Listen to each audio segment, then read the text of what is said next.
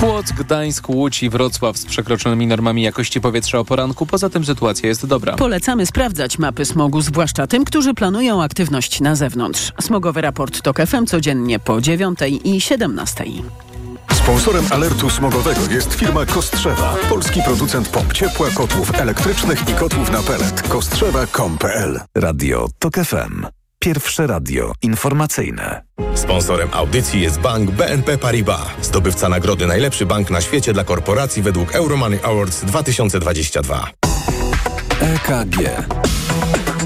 Ekonomia, kapitał, gospodarka. I jest 9.05, to jest magazyn EKG. Maciej Głogowski, dzień dobry. A dziś naszym gościem jest pan profesor Jerzy Hausner. Dzień dobry, panie profesorze. Dzień dobry. Ze spokojem myśli pan o naszej ekonomicznej przyszłości? Nie, raczej z niepokojem, ale ja zawsze podkreślam, e, że w każdej, nawet trudnej sytuacji gospodarczej, a nasza jest trudna, można znaleźć mocne strony, które trzeba jeszcze umacniać i słabe strony, których trzeba poprawiać. Więc to jest zadanie do wykonania dla mnie, ale ja uważam, że my wykonamy to zadanie. Nieraz wykonaliśmy już. My to znaczy? My jako nacja, my jako społeczeństwo, my jako obywatele, my również jako ci, którzy krajem rządzą. No to zanim zapytam, a co jest tą słabą stroną, to co się musi stać, żebyśmy my wykonali to zadanie? No najpierw trzeba je podjąć. Znaczy, A co jest tym zadaniem?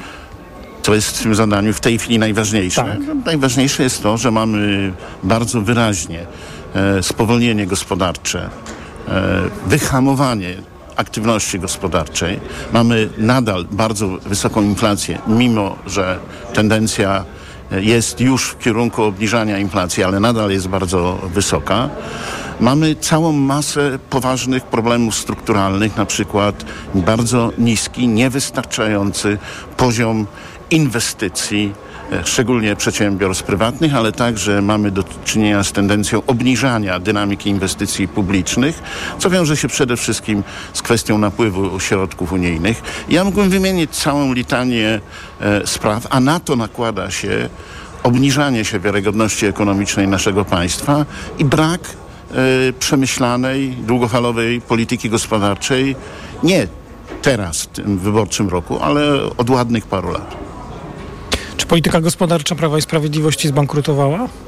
Nie używałbym tak mocnego słowa. Znaczy, ja bym powiedział, że jeśli weźmiemy takie całościowe ujęcie, to jej nie ma. Na dobrą sprawę, gdyby pan mnie zapytał, kto dzisiaj e, odpowiada personalnie za politykę gospodarczą, kto jest współczesnym, nie wiem, Balcerowiczem, Kołotką, Belką, Hausnerem.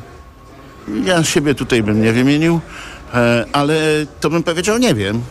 Nie wiem, A wydaje mi się, że nie ma. ktoś? Musi być centrum polityki gospodarczej, musi być ktoś, kto za to w tym sensie odpowiada, że nadaje kierunek, koordynuje. Bez złośliwości powiem, Jarosław Kaczyński.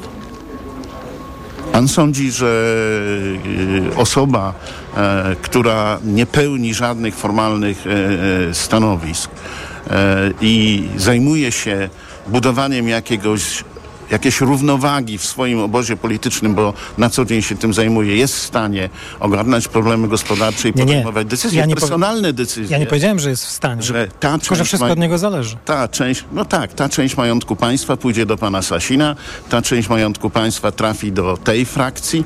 No takie decyzje może, może i są podejmowane, tak? Ja nie przypisuję ich Jarosławowi Kaczyńskiemu, bo nie wiem, jaki jest mechanizm, ale mam wrażenie, że nie o to chodzi. W każdym razie mnie o to nie chodziło. Panie profesorze, y, y, wczoraj tutaj w tym samym czasie y, gościłem, gościliśmy profesora Leszka Pawłowicza. To w czasie Europejskiego Kongresu Finansowego zupełnie oczywiste. Pan profesor Pawłowicz, koordynator, inicjator tego kongresu. I na pytanie o ryzyka, które widzi dla polskiej gospodarki, powiedział podział społeczeństwa, polaryzacja. I wymienił to dokładnie w ryzykach gospodarczych. Czy pan również uważa, że ten podział i polaryzacja polskiego społeczeństwa jest e, poważnym ryzykiem e, gospodarczym dla Polski? Ja bym widział dwie e, rzeczy. Po pierwsze, tą polaryzację, która jest na poziomie nierówności ekonomicznych, dostępu do różnego rodzaju szans. Tak? I te nierówności w Polsce istniały. Kiedyś e, razem z zespołem ekspertów przedstawiłem pracę, to jest koniec lat 90. o trzech Polskach. Polsce ludzi, którzy żyją z kapitału, Polsce kapitałowej, Polsce etatowej, czyli ludzi ze sfery budżetowej i Polsce zasiłkowej. I podkreślaliśmy, że te nierówności, można nazwać to polaryzacją, są zbyt duże i będą hamowały nasz e, rozwój, hamowały naszą dynamikę wzrostu. To się e, zasadniczo nie zmieniło. A po drugiej stronie jest ta polaryzacja polityczna, ale polaryzacja polityczna nie wynika z tego, że Polacy się programowo nienawidzą, a raczej z tego, jak funkcjonuje sfera polityki, jak funkcjonują partie polityczne, jak się sprawuje władzę w Polsce. To trzeba wyraźnie przypisywać tym ludziom, a nie społeczeństwu.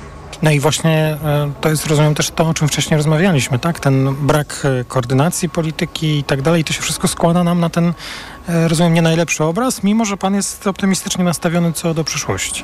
Co do optymizmu zawsze odpowiadam, jestem genetycznym optymistą. Okay. W związku z tym ciężko mnie Genetyczny, zepchnąć. muszę sobie to zapisać, bo tak będę pana, Czy, mam, będziemy mam, kończyć naszą Mam taki rozmowę. nastrój życiowy, że zawsze szukam lepszych stron i zawsze podejmuję wyzwanie. I w związku z tym uważam, że, że się da. Panie profesorze, jest kilka takich rzeczy, które być może wydają się takimi punktami obowiązkowymi w tej rozmowie, a ja z dużym zainteresowaniem chciałbym e, e, poznać Pana przemyślenia. Czy instytucja, w której także Pan działał jako członek Rady Polityki Pieniężnej, w Pana opinii spełnia dzisiaj swoją rolę i prowadzi politykę pieniężną w Polsce? Sam Pan wspominał o tej inflacji, trudno o tym nie rozmawiać. Znaczy moim zdaniem e, Narodowy Bank Polski, w tym Rada Polityki Pieniężnej, nie wypełnia swojego zadania, co jest oczywiste. No bo jeśli mamy cel inflacyjny, taki jaki mamy i ta strategia bezpośredniego celu inflacyjnego nie została zmieniona, a nie podejmowano działań, kiedy wszystkie prognozy wskazywały na to, że inflacja wymknie się spod kontroli, to znaczy, że ten mandat nie był wypełniany.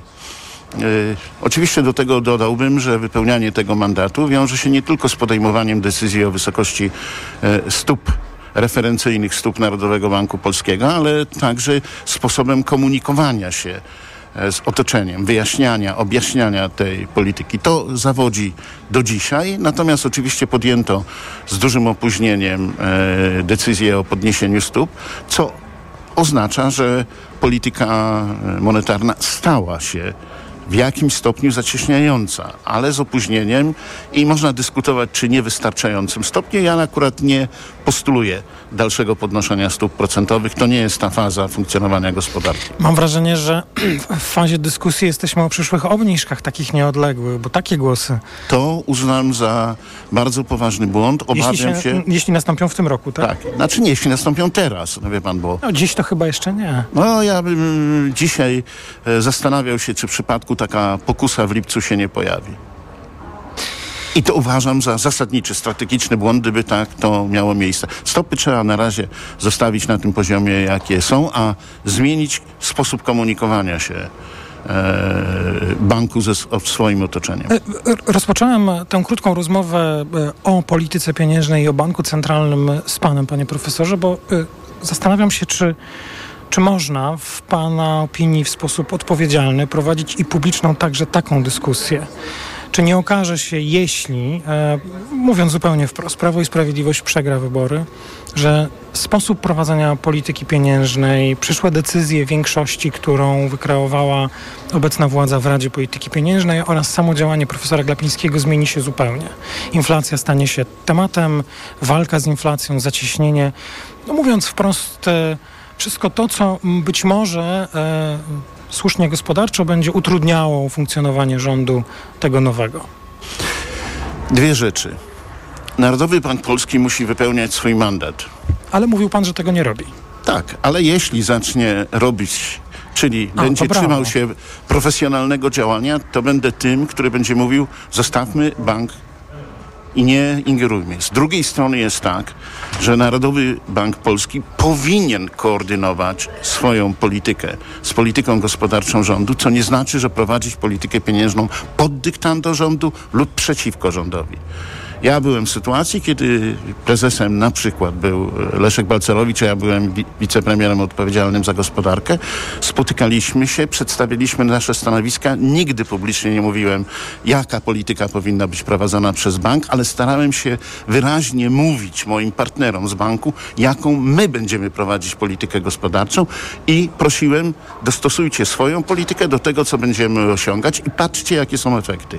I to bardzo dobrze działało. I, jaka, i w jaki, jak mam zrozumieć tę odpowiedź na moje pytanie? Y, Czy, czy nie uważa pan, że no doszliśmy do momentu, w którym właściwie oceniamy działalność banku centralnego tylko pod kątem opłacalności lub nie funkcjonowania partii politycznej Prawo i Sprawiedliwość? Znaczy tak daleko bym tego nie sformułował, ale z całą, ale z całą pewnością mamy do czynienia z brakiem wiarygodności banku od tej strony. To znaczy brakiem wiarygodności pod względem niezależności. A czym jest ta wiarygodność? Czym jest wiarygodność? No, Podstawową rzeczą, ponieważ jeśli mówimy o pieniądzu i jego sile nabywczej, czyli także o inflacji, to podstawowym mechanizmem, który rodzi inflację, są oczekiwania inflacyjne.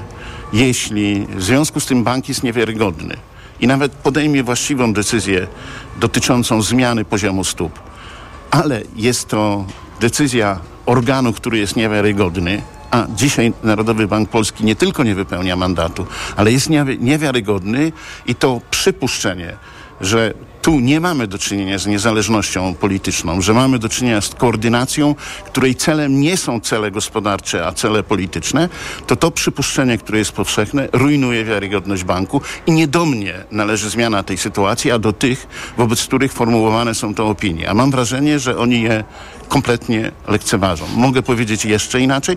Zobaczmy, jakie są opinie na temat wiarygodności banku w społeczeństwie kiedyś i teraz.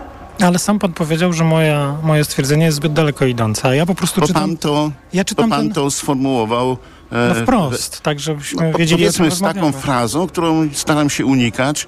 Znaczy ja nie chcę być niejasny w swojej wypowiedzi, ale wolę nie używać mocnych słów jak bankructwo. To było pytanie akurat, a nie moje stwierdzenie. Natomiast ja czytam ten ale ja baner dlatego na, powiedziałem, nie, dla mnie jest to niewłaściwe określenie. czytam ten baner na NBP, tam jest napisane, że kto nie podziela opinii banku i rządu działa dla Kremla, no to No to jeśli tego rodzaju sformułowania ze strony banku, no to po pierwsze to ośmiesza. Jest niepoważne i oznacza, że bank jest uwikłany w walkę polityczną, by nie powiedzieć partyjną, więc dokładnie potwierdzam to, co pan sformułował, ale powołując się na konkretny fakt, który pan słusznie e, e, podrzucił. Okej, no to, to rozumiem, że po prostu innych słów używamy, ale to ja tylko pytałem. Dalej tu zostaję w tej pozycji pytającego. Panie profesorze, e, indeks wiarygodności ekonomicznej państwa to jest takie przedsięwzięcie, które pan e, z, wraz z grupą e, wielu ekspertów firmuje z swoim nazwiskiem i tutaj na Europejskim Kongresie Finansowym sygnalna informacja na... e, w, umknęło mi na kongresie. Bardzo dziękuję. Proszę wybaczyć e, tę niedyspozycję mojej pamięci. E, będą szczegóły. Ta, ta, ta wiarygodność ekonomiczna naszego państwa jest zrujnowana? jest obniżająca się. To znaczy, e, e, tu już chcę być bardzo e, profesjonalny i nie przekomarzać się panem na słowa. Nie wolno rozumować kategoriami wiarygodność jest lub jej nie ma, bo to nie jest, to nie są absolutne kategorie. Możemy mówić, czy wiarygodność czyjaś rośnie, czy się obniża. Jeśli się obniża, a my to mierzymy, to znaczy, że jest niedobrze. Jeśli się podnosi, to znaczy, że jest dobrze. To znaczy, że nasza gospodarka ma lepsze warunki dla utrzymania wzrostu gospodarczego. A jak jest obecnie? Nie A słyszę? jak jest obecnie z tą wiarygodnością? Znaczy wi- wiarygodność e, od roku 2019 wyraźnie się obniża. To jest, to jest takie e, obniżenie skokowe wręcz, no, powiedziałbym dramatyczne, a szczególnie dotyczy to e, poprzedniego roku, bo dane, które przedstawiliśmy e, obejmują rok 2022. Na bieżąco wolę co najwyżej to opisywać, ale jeszcze nie potrafimy zmierzyć, bo nie ma danych. I, I będziemy do tego indeksu wracać, kiedy poznamy też szczegóły. Bardzo dziękuję za rozmowę. Pan Tak, profesor Jerzy Hausner, genetyczny optymista. Dziękuję bardzo Dziękuję. panu za to określenie. Dzie- d- Pan jest autorem. E, dziękuję bardzo. To była pierwsza część magazynu EKG. Słyszymy się po informacjach. EKG. Ekonomia, kapitał, gospodarka. Sponsorem audycji był bank BNP Paribas, zdobywca nagrody Najlepszy bank na świecie dla korporacji według Euromoney Awards 2022. Autopromocja. Mała władza. Nowy podcast. Tylko w Tok FM Premium. Zaprasza Andrzej Andrysiak. Władza degeneruje, a władza absolutna degeneruje absolutnie. Ta prawda dotyczy także polskiego samorządu. Gdy nikt cię nie kontroluje, gdy masz własne media propagandowe i setki miejsc pracy, które możesz rozdawać swoim, jesteś nie do ruszenia. Pojechałem do małych miejscowości, by przyjrzeć się, jak wójtowie, burmistrzowie i prezydenci zarządzają Polską lokalną. Mała władza. Tylko w Tok FM Premium. Słuchaj na tokefm.pl ukośnik władza lub w aplikacji mobilnej. Tok FM. Autopromocja. Reklama. Let's go! Red Friday w MediaMarkt. Letnia edycja Black Friday. Teraz ekspres automatyczny Philips Latte Go za 2899 zł. Taniej o 100 zł. Minimalna cena z ostatnich 30 dni 2999 zł. A czarna lodówka Samsung No Frost 185 cm wysokości za 1999 zł. Taniej aż o 550 zł. Minimalna cena z ostatnich 30 dni 2549 zł. MediaMarkt. Bo w media ekspert taniej masz. O tak, taniej masz. Kupuj taniej w Media Expert. Na przykład opaska sportowa Garmin Vivo Smart 4. Najniższa cena z ostatnich 30 dni przed obniżką 349 zł 99 groszy. Teraz za jedyne 149 z kodem rabatowym taniej aż o 200 zł. Bo w Dlaczego wybrałem Toyotę CHR? Bo jest idealna. Niesamowity styl, dwukolorowe nadwozie. Nie da się jej przegapić. Aluminiowe felgi, najnowsze systemy bezpieczeństwa, klimatyzacja, a wykończenie? Najwyższa jakość. Dopracowana na tip-top. Do tego łączy w sobie miejski styl i niezawodny i oszczędny napęd hybrydowy. Od razu widać, że ma charakter. Teraz Toyota CHR dostaniesz w Toyota Outlet z rabatem nawet do 11 400 zł. Szczegóły na toyota.pl Reklama. Radio Tok FM. Pierwsze radio informacyjne. Informacje Tok FM. 9.21 Filip Kakusz, zapraszam. Elektrownia wodna w Nowej Kachowce nie nadaje się do odbudowania, ogłosił operator tej instalacji. Siłownia została zniszczona razem z zaporą kilka godzin temu. Woda wypływa z zalewu kachowskiego, zalewając kolejne miejscowości. Według specjalistów na miejscu zbiornik opróżni się w ciągu czterech dni, ale krytyczny poziom woda osiągnie w ciągu kilku godzin. Zagrożonych jest około 16 tysięcy osób w 80 miejscowościach. Trwa ich ewakuacja. Wojna w Ukrainie i wsparcie dla Kijowa to były główne tematy wczorajszej rozmowy prezydenta USA i premier Danii. Joe Biden i Mette Fredriksen spotkali się w Białym Domu.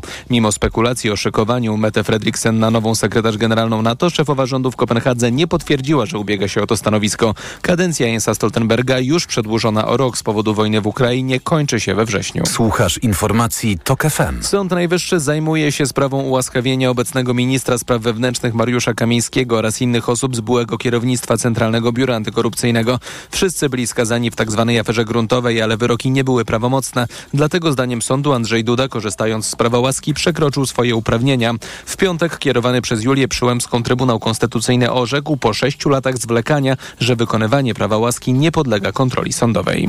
Strażacy ze Stanów Zjednoczonych, Afryki Południowej, Australii i Nowej Zelandii gaszą w tej chwili pożary w Kanadzie. Wkrótce na miejsce mają dotrzeć także francuscy specjaliści. Od początku roku w Kanadzie spłonęło ponad 3 miliony hektarów lasów. To 12 razy większy teren niż dziesięcioletnia średnia w tym kraju. W tej chwili do domów z powodu ognia nie może wrócić 26 tysięcy osób.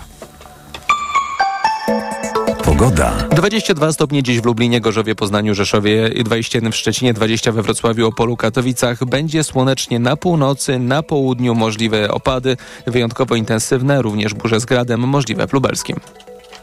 Radio TOK FM. Pierwsze radio informacyjne. EKG. Ekonomia, kapitał, gospodarka. To jest druga część magazynu EKG, wtorkowego wydania magazynu EKG. Magazyn EKG. W, jesteśmy na Europejskim Kongresie Finansowym, więc jeśli Państwo słyszą jakieś dodatkowe, atrakcyjne odgłosy, to jest właśnie rozpoczynający się drugi dzień obrad Europejskiego Kongresu Finansowego. W naszym studiu pani Monika Kurtek, główna ekonomistka Banku Pocztowego. Dzień dobry. Dzień dobry Państwu. I pan Marcin Mrowiec, ekonomista, koordynator makroekonomiczny Europejskiego Kongresu Finansowego. Dzień dobry. Dzień dobry. To kontynuując e, tematy rozpoczęte czy sygnalizowane w rozmowie z profesorem Hausnerem. Co dzisiaj zrobi Rada Polityki Pieniężnej, która kończy swoje obrady w sprawie stóp procentowych? Pani Moniko? No na pewno nie zmieni poziomu stóp procentowych. Dziś jeszcze nie. Dziś jeszcze nie.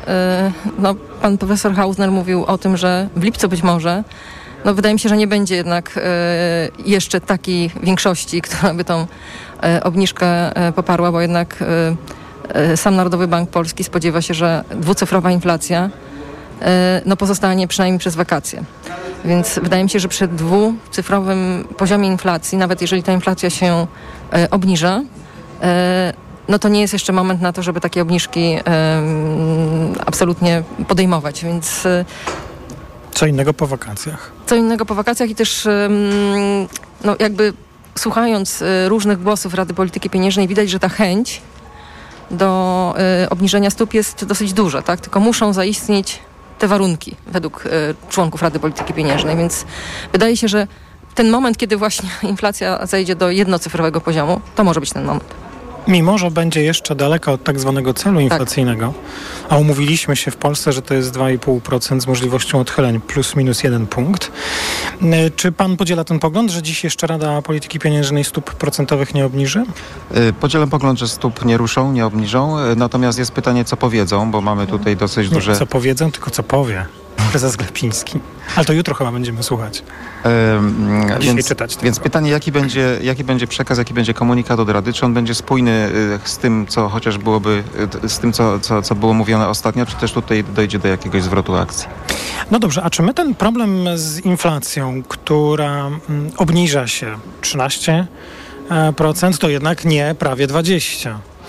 E, Ale z drugiej strony e, przypomnieliśmy sobie o tym celu inflacyjnym, jakkolwiek to jakoś e, tajemniczo brzmi, no ale chodzi o to, by ta inflacja była na takim poziomie akceptowalnym 2,5%, e, trochę więcej, trochę mniej. No ale z drugiej strony ona się jednak obniża i to jest przecież akurat powód do satysfakcji. Może nie tanieją rzeczy, ale już nie drożeją tak jak Nie drożeją w takim tempie. Jak w takim tempie. Ale to jest jeszcze za wcześnie, by powiedzieć, że problem inflacji w Polsce już się kończy. No nie jest rozwiązany, bo to już, to już wiem, jaką Państwo dacie odpowiedź, no bo nie jest rozwiązany.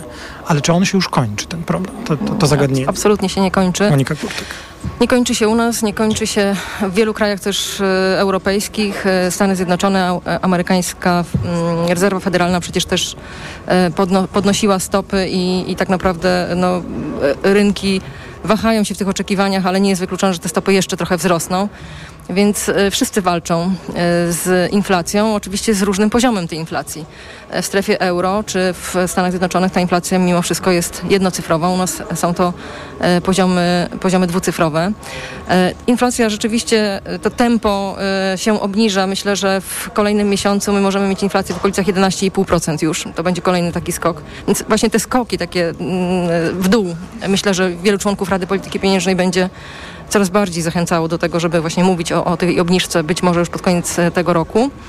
E, Natomiast ja mam taką obawę, że ta inflacja po zejściu do poziomu jednocyfrowego e, to, to, to tempo jej spadku bardzo mocno wyhamuje i zatrzymamy się gdzieś w okolicach em, 5, 6, 7% i będzie bardzo ciężko ją z, zbić do tego celu inflacyjnego. A co będzie głównym powodem e, e, tej inflacji za kilka miesięcy? No bo tak na co dzień to martwimy się o ceny żywności, o ceny nośników energii, no o to, co mm, no nie wiem, czy jest na co dzień potrzebne, żywność na pewno, ale takie no, bieżące funkcjonowanie. To co, Y, Żywność i ceny energii to jest y, to, na co pan y, redaktor zwrócił uwagę, co wyłączamy z inflacji po to, żeby zobaczyć inflację bazową. I to nam pokazuje takie fundamentalną presję inflacyjną w gospodarce średnioterminową. Więc po pierwsze to jest najważniejsze. To, że energia i ceny żywności wzrosły albo spadły, oczywiście one nas uderzają po kieszeni, natomiast to nie powinno być, pra- no, może nie w ogóle, ale prawie w ogóle brane pod uwagę przez, przez Radę Polityki Pieniężnej, bo ich ma interesować ta inflacja bazowa. I teraz jeżeli spo- spojrzymy a co sobie... się z nią dzieje?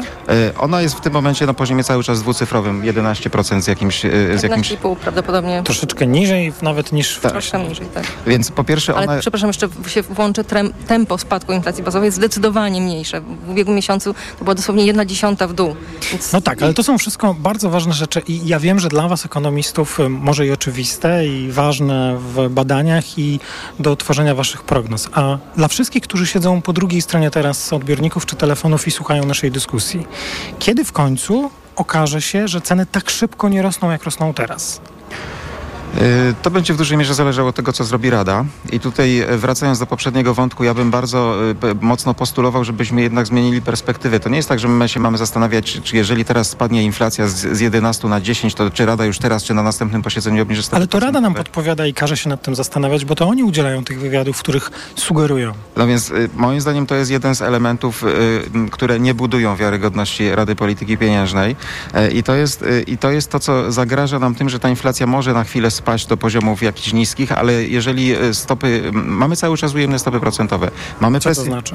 E, To znaczy, że e, realne stopy procentowe, czyli e, różnica pomiędzy inflacją a stopami procentowymi jest cały czas ujemna. Stopy procentowe co do zasady powinny być dodatnie. Zawsze stopa procentowa Banku Centralnego powinna być powyżej tego, gdzie jest inflacja.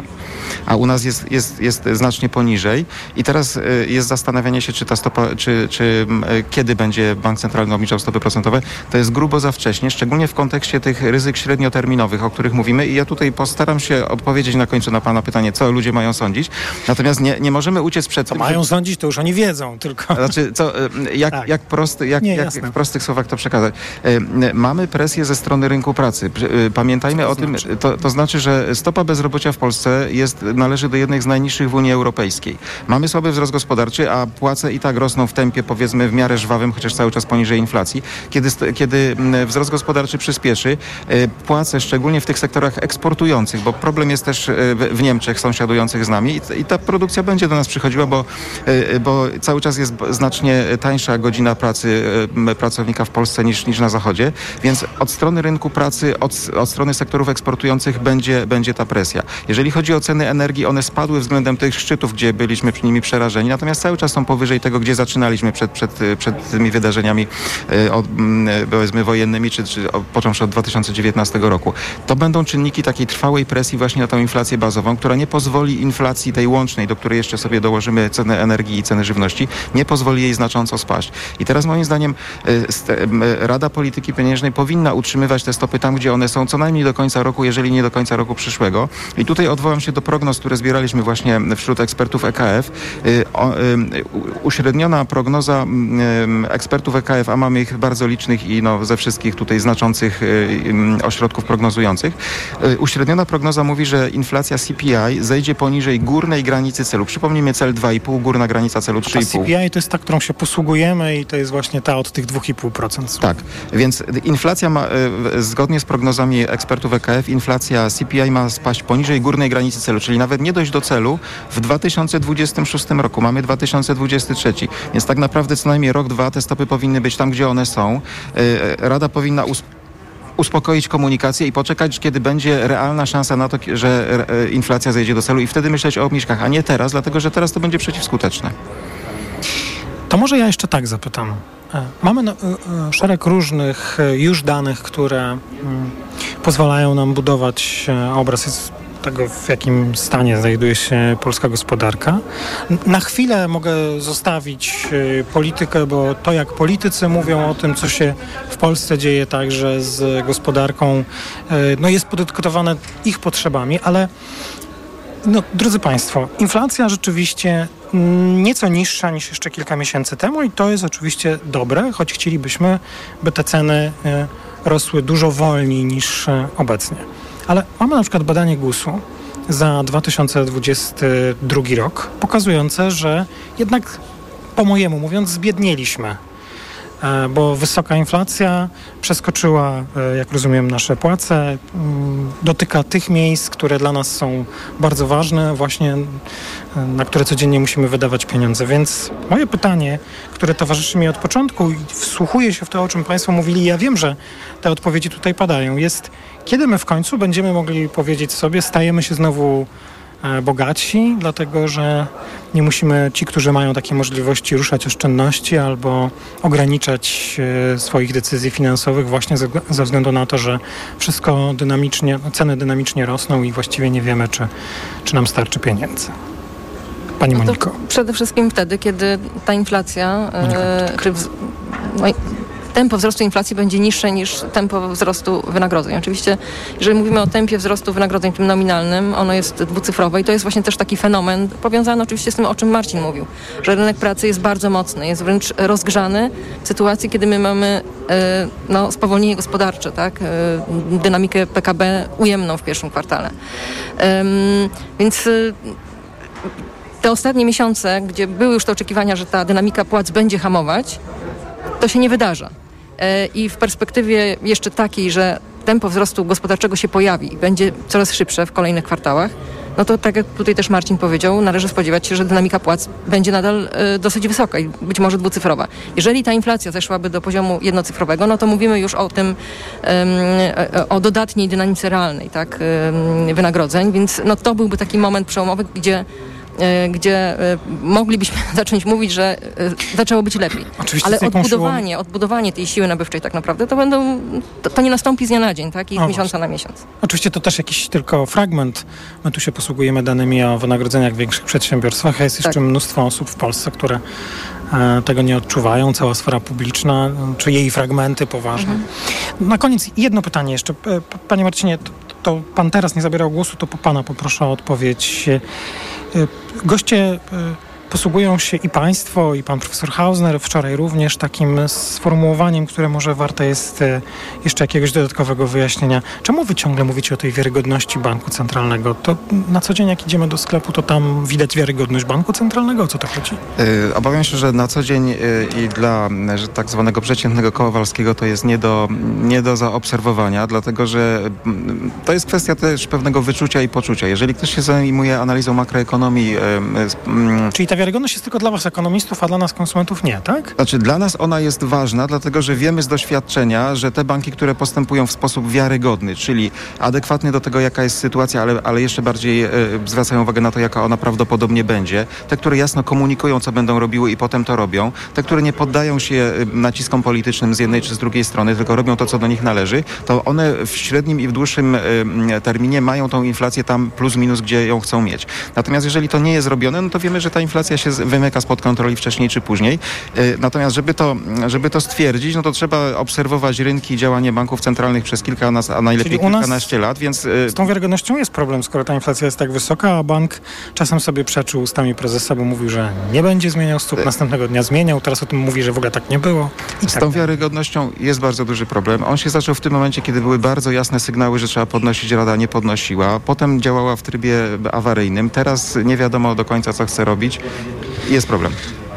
A na końcu Ja tylko chciałam dodać, że e, kwestia tej wiarygodności to jest nie tylko kwestia ważna dla ekonomistów, ale na wiarygodności i na to, co banki centralne robią, ogólnie rzecz biorąc, patrzą bardzo mocno rynki finansowe i po prostu reagują. Ja, ja oczywiście trochę chciałem was sprowokować tym pytaniem, czy to jest ważne tylko dla was. I tak pewnie jutro profesor Glapiński odniesie się na konferencji mówiąc, że wszyscy atakują banka, przecież bank tak e, wspaniale prowadzi politykę finansową. E, trochę z tego żartuję, ale tylko trochę, dlatego że jak się okazuje ta wiarygodność jest po prostu dla nas istotna, e, bo być może już e, sama ta wiarygodność załatwiałaby po części też problem, o którym e, tak dużo dzisiaj mówiliśmy, czyli inflacji. Pani Monika Kurtek, główna ekonomistka Banku Pocztowego, bardzo dziękuję. Dziękuję Pan Marcin Mrowiec, ekonomista, koordynator makroekonomiczny Europejskiego Kongresu Finansowego, dziękuję. Dziękuję bardzo. A po informacjach trzecia część magazynu EKG. EKG. Ekonomia, kapitał, gospodarka. Autopromocja. Tok FM i Podcastex prezentują lub czasopisma. Nowy podcast. Tylko w Tok FM Premium. Zakaz pornografii. Pierwszy polski McDonald's. I ostatnia pielgrzymka papieża do Polski. Przyglądamy się Polsce lat 90. i zerowych przez pryzmat czasopism z tamtego okresu. Lub czasopisma. Tylko w Tok FM Premium. Słuchaj na tokefm.pl ukośnik czasopisma lub w aplikacji mobilnej Tok FM. Autopromocja. Reklama. Tylko teraz w Mediamarkt. Kupując odkurzacz bezprzewodowy Dyson V12 Detect Slim Absolute otrzymasz dodatkową baterię o wartości 750 zł za złotówkę. Wydłuż czas pracy do 120 minut. Mediamarkt. W nowej polityce tej fali już nic nie zatrzyma. Półmilionowy Marsz Wolności w Warszawie, a także obłuda Dudy, raport o bezwstydzie władzy, umoczeni w ruskiej ropie, kurier paczki wozi, globalny wywiadowca Ukrainy, leki za darmo i na niby. Polityka już w kioskach i na polityka.pl. Ale chwileczkę, bo w Biedronce jest czas na grilla. Do środy. Kiełbasa śląska Kraina Wędlin 550 gramów, 5,45 za opakowanie przy zakupie dwóch z kartą Moja Biedronka. Limit dzienny 6 opakowań na kartę. Do tego wszystkie produkty Madero. 2 plus 1 gratis z kartą Moja Biedronka. Limit dzienny 6 produktów, maksymalnie 2 gratis na kartę. Oraz mozzarella Sotile Gusto 125 gramów. Złoty 49 za opakowanie przy zakupie dwóch z kartą Moja Biedronka. Limit dzienny 2 opakowania na kartę. Szczegóły na biedronka.pl Wiosna witana jest radosnymi odgłosami. Bambetle zbierają się w stada, podejmując niezwykłą podróż, by odnaleźć sezonowe miejsca lęgowe. Walizki, torby, plecaki mają nowy szlak migracyjny. Bambetle znikają z polskich pociągów, a podróżnicy nie muszą już ich dźwigać. Kup bilet na pociąg w aplikacji Koleo i dodaj usługę Bambetle Plus. Odbierzemy Twój bagaż i dostarczymy go tam, gdzie potrzebujesz. Koleo. Dźwigniemy za Ciebie Twoje bambetle. Czytała Krystyna Czubówna. Proszę, pana nowe okulary. Dziękuję, ale i tak będę brać Maxiluten, który pani mi poleciła. I bardzo dobrze. Maxiluten zawiera wysoką dawką luteiny i składniki wspierające wzrok, cynk i wyciąg z róży stulistnej. Chociaż w pana wieku jeszcze lepszy będzie suplement diety Maxiluten Cardio. O, wspiera prawidłowe widzenie i dodatkowo dzięki wyciągowi z głogu wspomaga układ krążenia. Z całego serca polecam panu Maxiluten Cardio. Aflofarm. Bo w media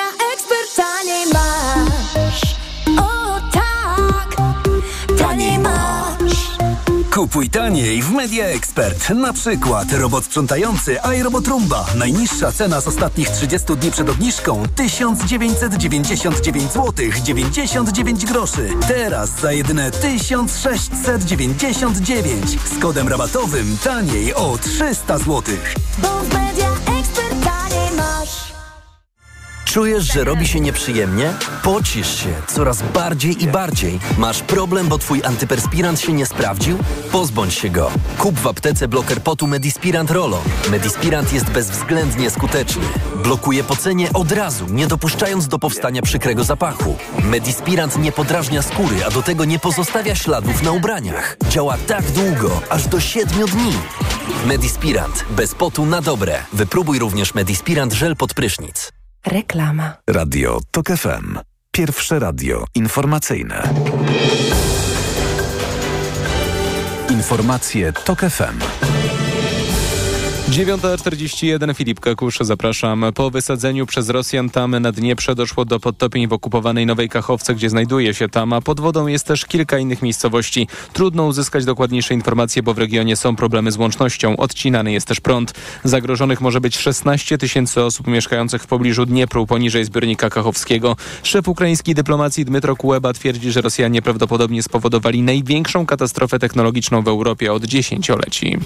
W Sądzie Najwyższym trwa rozprawa kasacyjna w sprawie ułaskawienia Mariusza Kamińskiego. Zarówno obecny minister spraw wewnętrznych, jak i jego współpracownicy byli skazani w tzw. aferze gruntowej. Andrzej Duda ułaskawił ich w 2015 roku, choć nie było prawomocnego wyroku. Sąd Najwyższy kilka lat temu uznał to działanie za bezprawne, mówił w poranku Radia Tok FM sędzia Michał Laskowski, były prezes Izby Karnej Sądu Najwyższego. Sąd Najwyższy, do którego zwrócił się skład rozpoznający kasację w tej sprawie, powiedział, "Ł- prawo łaski dotyczy, i to się wydaje nawet w takim kolokwialnym i prostym rozumieniu najbardziej zrozumiałe, prawo łaski dotyczy osób, które są skazane. Czyli trzeba najpierw kogoś No wiem, skazać, żeby go ułaskawić. Prezydent zrobił inaczej. W miniony piątek Trybunał Konstytucyjny orzekł, że Sąd Najwyższy nie ma prawa zajmować się sprawą tego ułaskawienia. To jednak nie powinno mieć wpływu na decyzję sądu, wyjaśniał w TOK 360 Maciej Czajka, sędzia Sądu Okręgowego w Krakowie. Z punktu widzenia skuteczności to zdarzenie, które miało miejsce w budynku Trybunału Konstytucyjnego nie jest żadnym wyrokiem, ponieważ osoby, które się tam zgromadziły nie stanowią sądu w rozumieniu rozumieniu ani polskiej konstytucji, ani w rozumieniu także prawa europejskiego,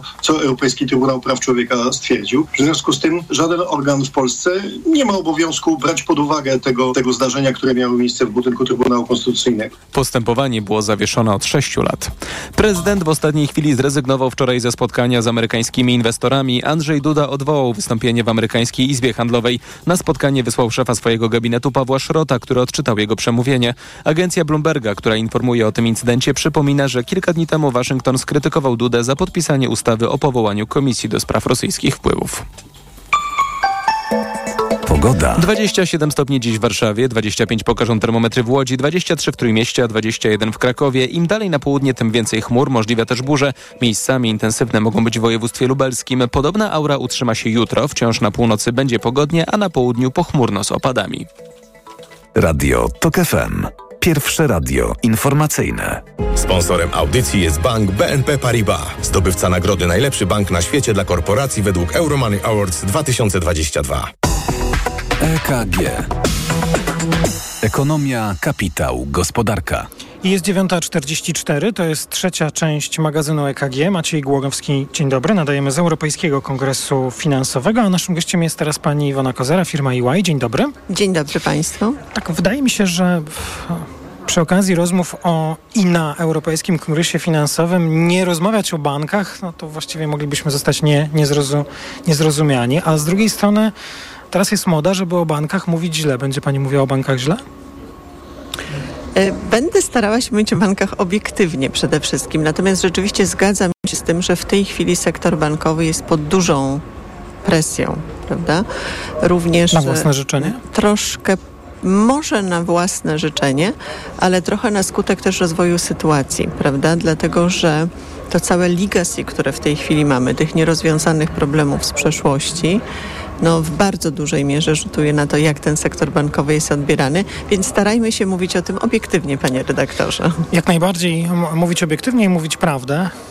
Z tymi bankami to jest tak. e, Bez nich jest e, bardzo trudno, z nimi czasem też jest, e, nie, nie jest łatwo. I oczywiście to, o czym dziś myślę, gdzie nasze myśli się kierują, to jest orzeczenie TSUE w przyszłym tygodniu. Tak.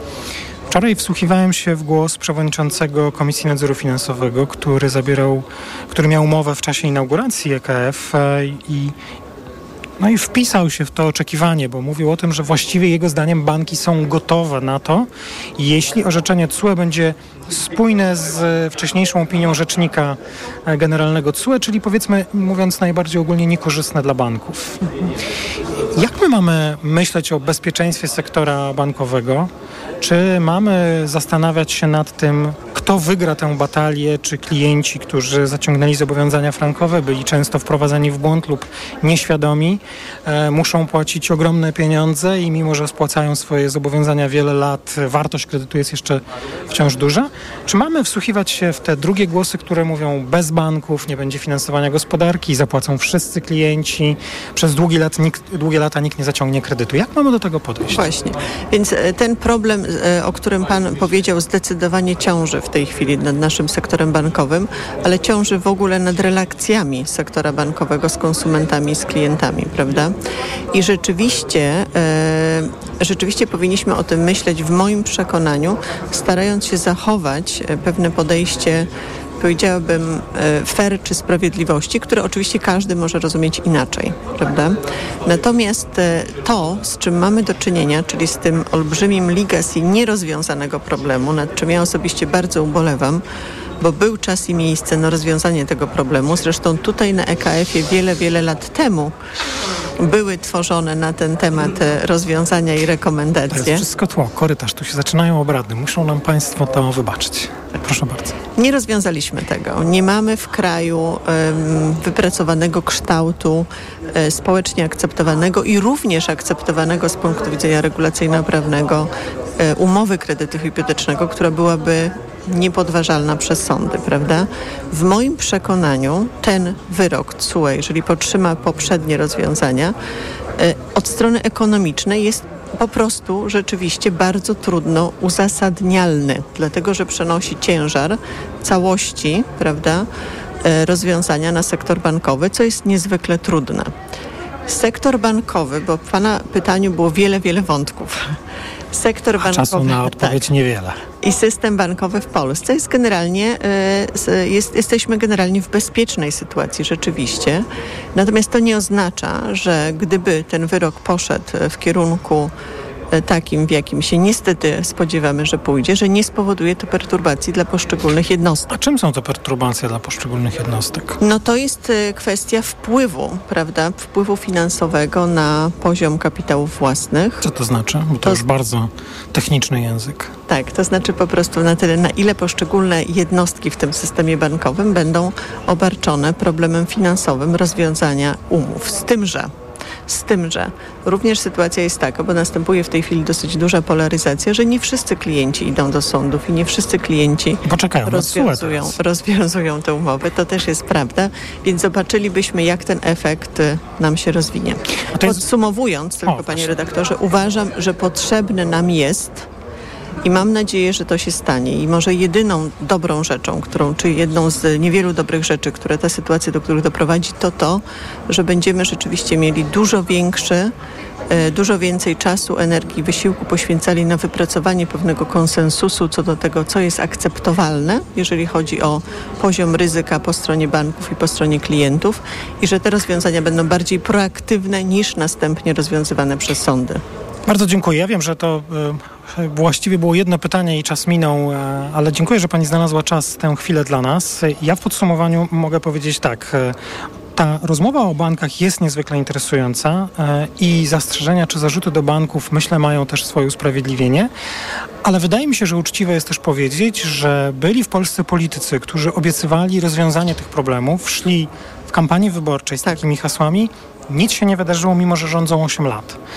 I e, to także jest polityczny problem i chyba można powiedzieć, że szkoda, że, że nic się w tej sprawie nie udało zrobić. To jest problem wielowątkowy i jedna tylko rzecz. Zapraszam też jutro na EKF, na panel prezesów, też pana Prezesów redaktora, banków. prezesów banków który również będzie o tym problemie między innymi mówił.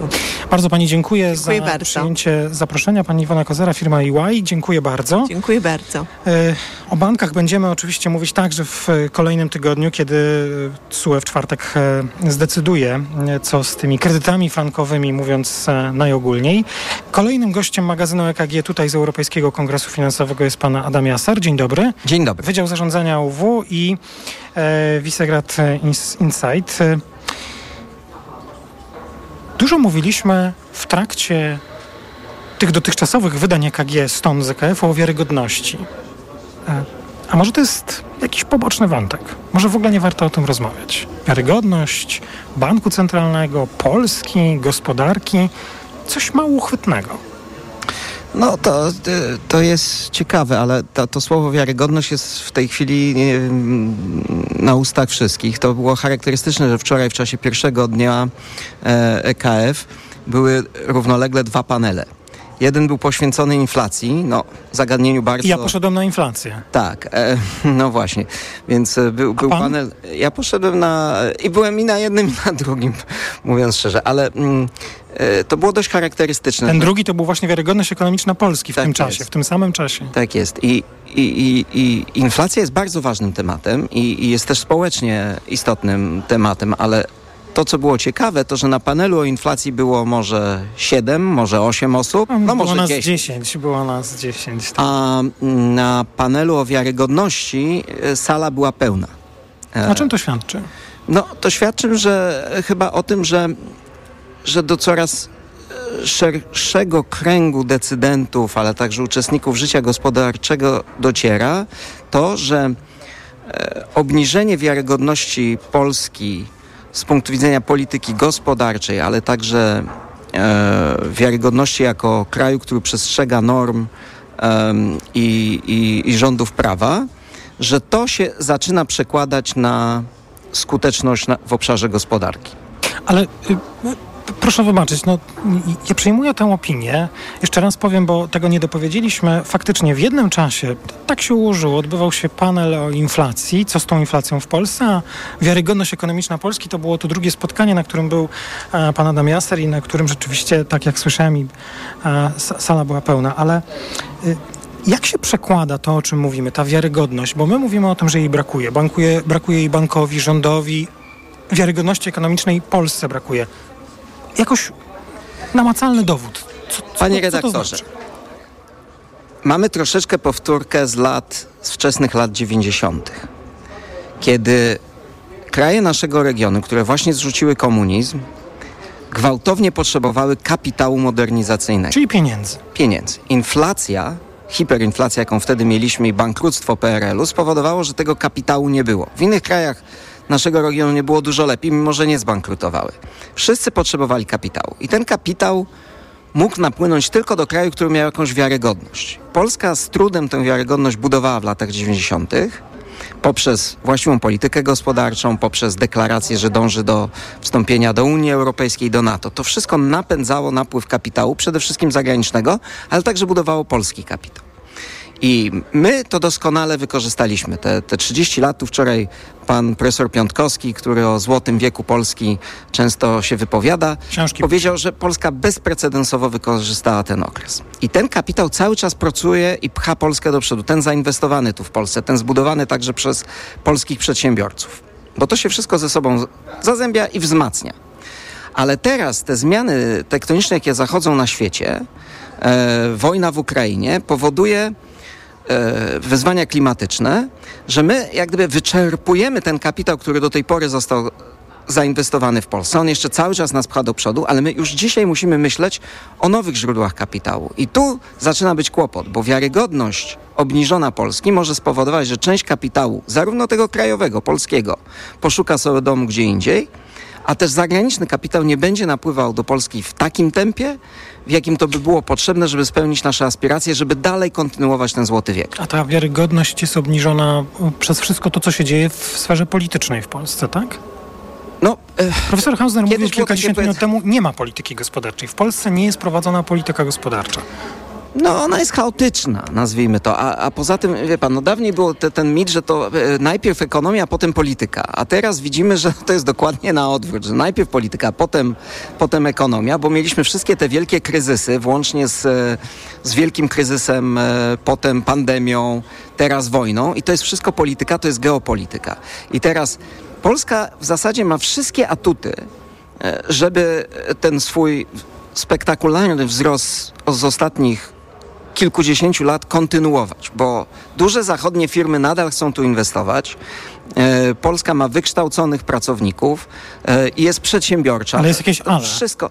No ale jest takie, że oczywiście mamy wyzwania typu demografia, typu energia, tak? typu, e, typu e, niepewność obrotu prawnego i mamy takie do czynienia z takim paradoksem, że te duże firmy zachodnie, zwłaszcza z sektora technologicznego, one dalej inwestują w Polsce, bo mamy dobrą kadrę inżynierską, wykształconych młodych ludzi, więc tu łatwo jest stosunkowo wejść e, po niskich kosztach i, i, i mieć wysoki zwrot z kapitału.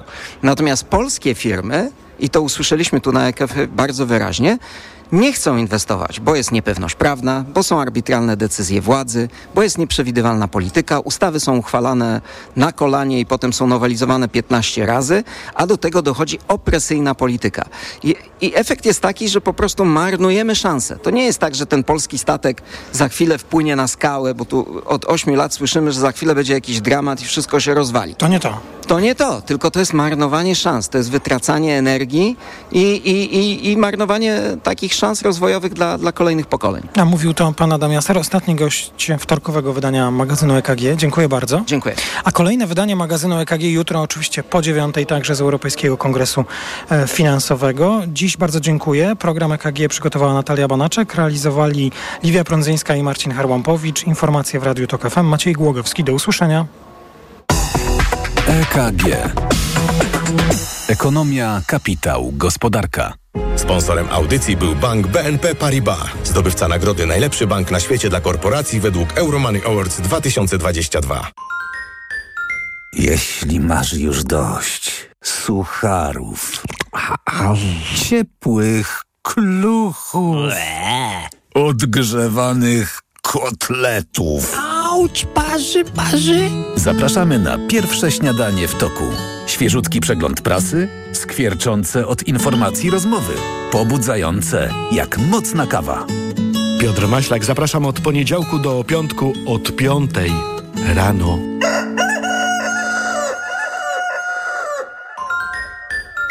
Reklama.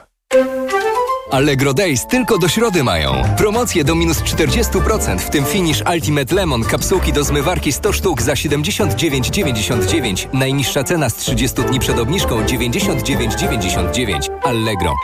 O kurcze! Skurcze potrafią pojawić się niespodziewanie podczas aktywności fizycznej, po dużej dawce używek czy w czasie snu. Sięgnij po Neomax Skurcz. Najchętniej wybierany przez Polaków produkt dedykowany osobom zmagającym się ze skurczami. Suplement diety Neomax Skurcz zawiera nie tylko magnez i witaminę B6, ale także potas wspierający prawidłową pracę mięśni. Neomax Skurcz pozwala cieszyć się ruchem i nie myśleć o skurczach. Neomax Skurcz. Więcej niż magnez. Aflofarm. Ale chwileczkę, bo w Biedronce są biedronkowe oszczędności. Podążaj za nimi codziennie. Do środy. Pieczarki 500 gramów, tylko 4,49 za opakowanie. A do soboty mleko UHT 3,2% wypasione, 1 litr, jedynie 2,79 za opakowanie przy zakupie 6 z kartą Moja Biedronka. Limit dzienny 12 opakowań na kartę. Do tego wszystkie pieluchy i pieluchomajtki Dada Extra Care. Drugi produkt 50% taniej z kartą Moja Biedronka. Limit dzienny 4 produkty, maksymalnie 2 z rabatem na kartę. Szczegóły na biedronka.pl Na długich dystansach trzeba zużywać niewiele energii. Podobnie jest z pompami ciepła japońskiej marki Daikin, których efektywność energetyczna robi wrażenie. www.daikin.pl Daikin. Just how you like it. Jestem lekarzem. Często przyjmuję pacjentów, którym nic nie pomaga na uciążliwy kaszel mimo rzucenia palenia. Nic dziwnego, to kaszel palacza. Lekceważony może mieć poważne konsekwencje. Rozwiązaniem jest wyrób medyczny Detusan. Detusan to specjalistyczne pastylki, które zmniejszają częstotliwość kaszlu i chronią błonę śluzową gardła podrażnioną przez palenie i kaszel. Detusan pomógł wielu moim pacjentom. Detusan